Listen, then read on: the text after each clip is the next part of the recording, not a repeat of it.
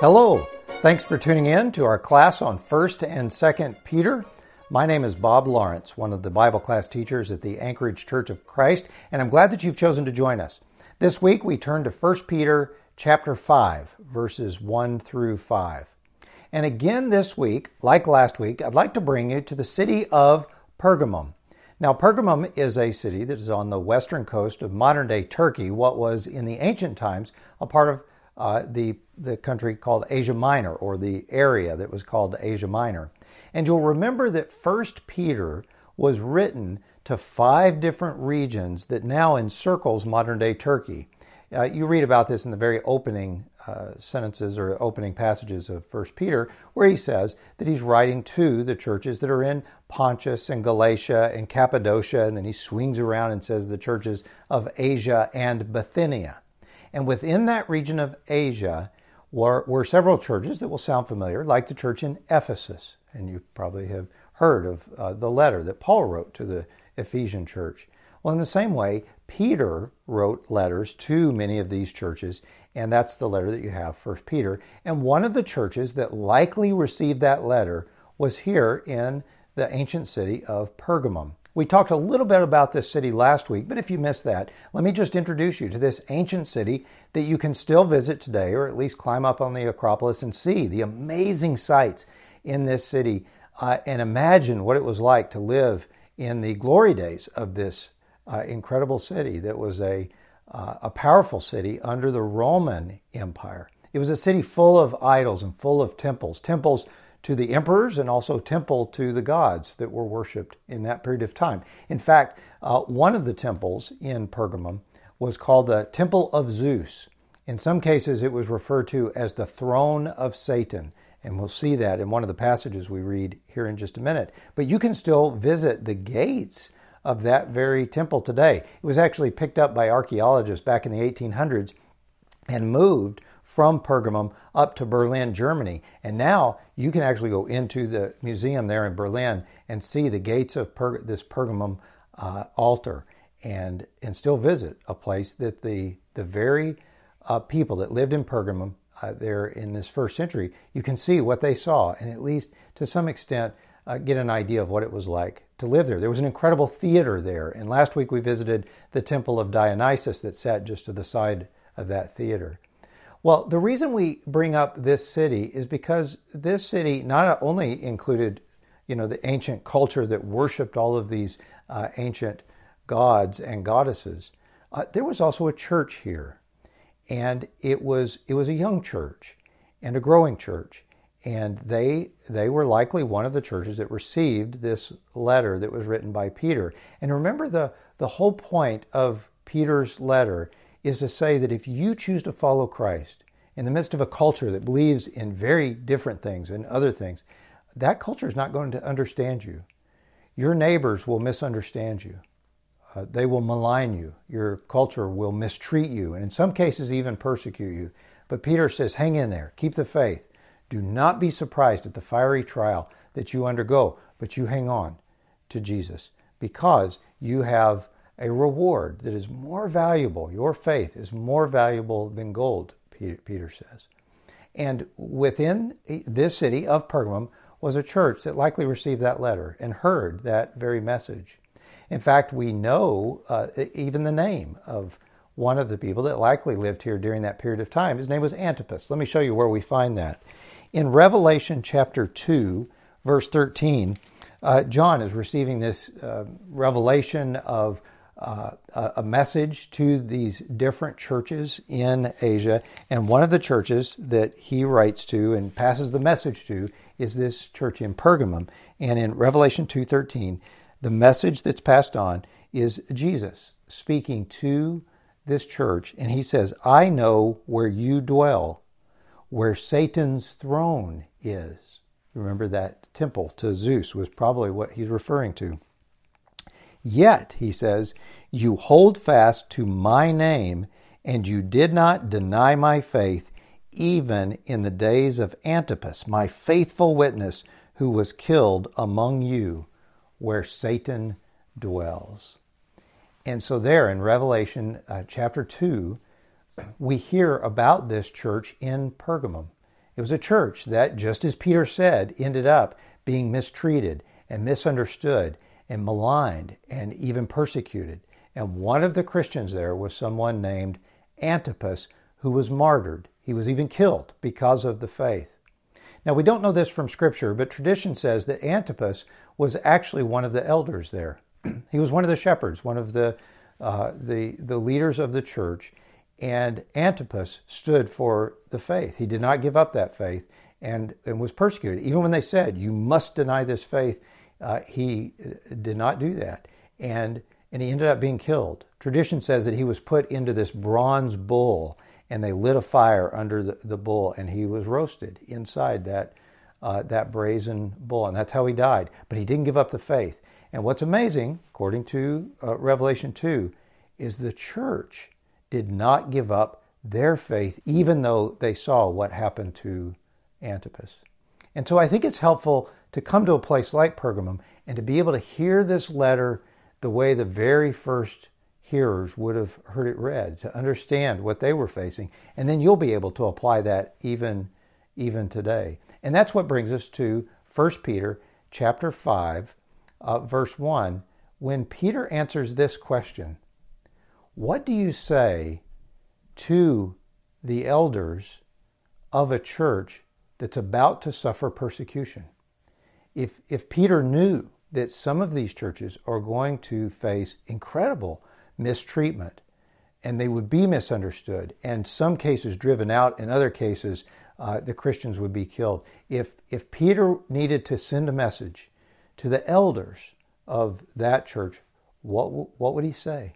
What would you say uh, if you if you knew that the elders of your congregation were about to have to lead the church through a very trying time? What would you tell them? How would you encourage them?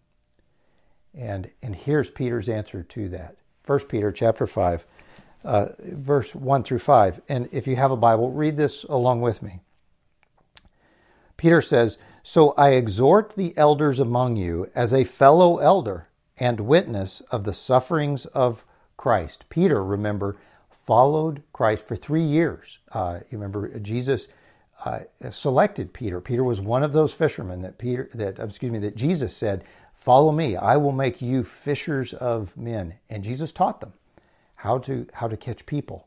And so Peter uh, understood what it was like to follow Christ, and he followed Christ all the way through his death and then his burial and his resurrection. And it didn't stop there. Peter continues to follow Jesus the rest of his life. And this probably decades later when Peter's writing, and he says, I'm writing to you as a fellow elder and a witness of the sufferings of Christ, as well as a partaker of the glory that is to be revealed, uh, the reward that is coming.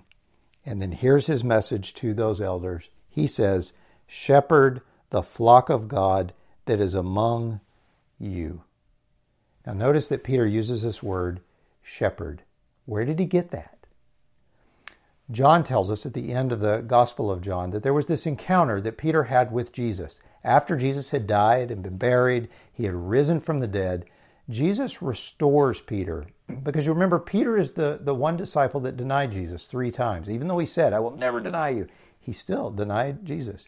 Uh, but after Jesus was risen from the dead, uh, there's a scene where Jesus appears on the shore uh, after a, a, night of fishing, and and they all share breakfast together there on the shore. And after breakfast, Jesus takes Peter aside and he speaks with him, and he asks Peter three times the same question. He says, "Peter, do you love me?" And there, Jesus uses the term for love that is the deepest, most uh, uh, uh perfect form of love, which is called agape. But Peter looks back at him and says, Lord, you know that I love you. But the word that Peter uses for love is the word that we would use uh, speaking of a friend. And so, in essence, Jesus says, Peter, do you dearly love me? And Peter says, Oh, Lord, you know I'm your friend. And then Jesus looks at Peter and he says, Feed my lambs. And then Jesus asks him again, Peter, do you truly, deeply love me? And Peter answers him, Lord, you, you know I'm your friend. And Jesus looks at him and says, Tend my sheep. And then uh, Jesus asks him again, Peter, do you love me? Only this third time, Jesus uses the lesser form of the word love, and he basically says, Peter, are you really my friend?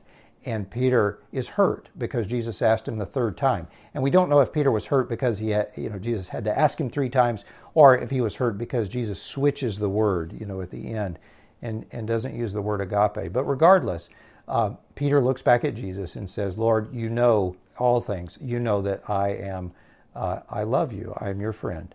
And Jesus looks at Peter and he says, Feed my sheep. And so, three times there, Jesus says, Feed my lambs, tend my sheep, feed my sheep. He's, he's telling Peter, You are to be a shepherd for these people that are mine. And that's exactly what Peter becomes as you read through the book of Acts and you see what Peter does following Jesus' ascension into heaven. Uh, Peter becomes the shepherd for the entire church. And uh, he's there on the day of Pentecost. He is the, the one who passes the gospel on to Cornelius and on to the Gentiles. Uh, he's the one who teaches Paul, uh, even after Paul is converted. And then, here, towards the end of his life, Peter is writing this letter as the shepherd that God made him to be. And he's writing that letter uh, to fellow shepherds. And that's what he calls the elders of the church. Those people who are designated as leaders of, of Jesus' church, even today, uh, are called elders, and sometimes we use this term shepherd because that's what uh, term is used here. And that's how Peter thought of the elders. They are to be shepherds. And listen to what he tells the shepherds that they are to do, or how they are to do their work. Shepherd the flock of God that's among you, exercising oversight. So you look over, just like a shepherd would sheep, you exercise oversight, not under compulsion, but willingly. And here Peter uses a contrast. He says, Don't don't show oversight or don't exercise oversight because somebody's forcing you to do it. If you are an elder, if you are a shepherd, do it willingly. It's a, it's a voluntary act of service. Not for shameful gain. In other words, don't be a shepherd because of some financial gain that you have or some personal gain that you get from serving as an elder, but serve eagerly. Be eager to do it, regardless of what the personal benefit is right now. And then, third, he says, not domineering over those in your charge, but being examples to the flock. And so, notice how Peter uses these three different contrasts, if you will. He says, if, if you are a shepherd, then don't do it because you're forced to do it. Do it eagerly. Don't do it because of some personal gain. Do it because it is something that you want to do, not for a, a immediate benefit, but because you serve Christ. And then third, this contrast, if you serve as a shepherd, you, you are not a domineering leader. That's not the way Jesus taught us to serve. He says, you serve as, and did you catch this? As an example for the flock. And that's Peter's main message to those who serve as, as elders in a church that is about to face persecution. He says, You, as the shepherds, are to be the example to the flock. And here's the real, the real reward. So when the chief shepherd appears, you will receive the unfading crown of glory. And so there you can almost imagine Peter imagining what it was like going back to that day on the shore after breakfast with Jesus when Jesus looks at him and says, Feed my lambs, tend the flock, feed my sheep. And Peter remembers that. And for the rest of his life, he will remember when Jesus told him, You are going to be the shepherd of my people. And he always thought of Jesus as the chief shepherd. And here you hear Peter taking that baton and handing it to another generation and saying, You who are shepherds of God's flock, you be examples to the flock, so that when the chief shepherd, when Jesus appears, you'll receive this unfading crown of glory. You get, you get the reward. And so that's his message to the elders. But notice that he doesn't stop there he goes on to say, uh, here's the message for those of you who are younger. Now, the word elder actually means someone who follows Christ and uh, who has followed Christ for some time. The, the word actually means a person who is, who is older. And so Peter also addresses those who are younger. Now, this might mean those who are younger in faith, but also those who are just younger in age. And notice what Peter says to them Likewise, you who are younger, be subject to the elders. Clothe yourselves, all of you, with humility towards one another, for God opposes the proud, but gives grace to the humble. And so, to those who are younger, Peter uh, says, Your job is to be subject to the elders. And you know what word he uses there? Do you remember what Peter said that, that Christians are to be as citizens? He says they are to voluntarily place themselves under the leadership of even the emperor at the time or the governors. And, and that was the word hupotasso. They, they voluntarily place themselves under the leadership of someone else. And that's how Christians are to behave as citizens. That's also how employees are to behave towards their employers, to practice this, uh, this, this virtue of putting themselves voluntarily under the service of others. That's how, what wives do for husbands. That's what husbands do for wives, he says. And then he, he says that's true for all of us. That's what all Christians do. They place themselves under uh, others they practice humility. And that's the message Peter gives to the younger individuals in the church. Uh, to the elders, to the shepherds, he says, You shepherd as examples for the flock. And then to the rest, to the younger ones, he says, You follow that example. You voluntarily place yourself under the leadership of those who are following Christ as your leaders, and you practice humility. Because, and this is where we end this week, God opposes the proud, but he gives grace to the humble.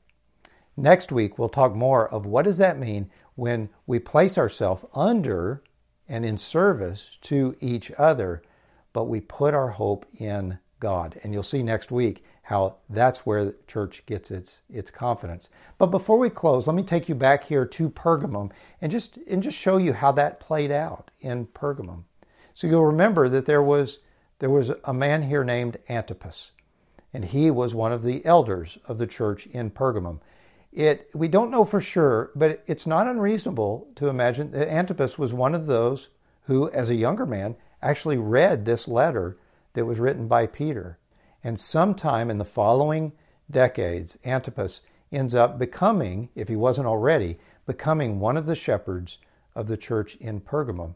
And he faced the very persecution that Peter wrote about. He faced the mistreatment and the misunderstanding and the malignment and, and eventually martyrdom when they took him uh, to his death because he would not deny Christ. But the whole time, there was this church of younger people that were watching. And Antipas did not give up in his faith. And he died a very fiery, a very painful death because of his conviction in the truth of what uh, of, of who God was and, and how he was changing the world through Jesus. He did not give up on that faith, and neither did those young people who followed him. And that's why John, again, several decades later, when he's writing out this message from Jesus to the churches, he records in Revelation 2 to that church, he compliments them. And he says, even though you live where Satan's throne is, where Satan dwelt, even though you live there, you did not give up the faith, even when they treated your shepherd, Antipas, the way they did and they killed him. You did not give up the faith. So you see what happened. A church there apparently put into practice the very thing that you read that Peter says here, where a shepherd, at least one, probably a group of shepherds, put into practice what Peter said, and even in the face of suffering, those shepherds led, not out of compulsion, not domineering, not for gain. They led by example. And the church followed. And that's the church that gets the compliment that you read in Revelation 2. Well, as we close this week, I'm going to leave a few questions on the screen just to get the conversation going, but I hope that you'll go back and read 1 Peter chapter 5, 1 through 5, and then bring that message to our church today and think about our congregation and our elders. I hope that you'll take time to pray for our shepherds, that you'll take time to find how can we honor our shepherds? And then all of us who are younger, who are under and place ourselves under the elders, what can we do to support and follow their example as we face in our culture and in our day and time the misunderstanding, the mistreatment, and the malignment that comes from choosing to follow Jesus. Well, that's the message for this week. May God bless the reading of His Word and now our discussion as we do our best to apply it in our day and time. I'll see you next week.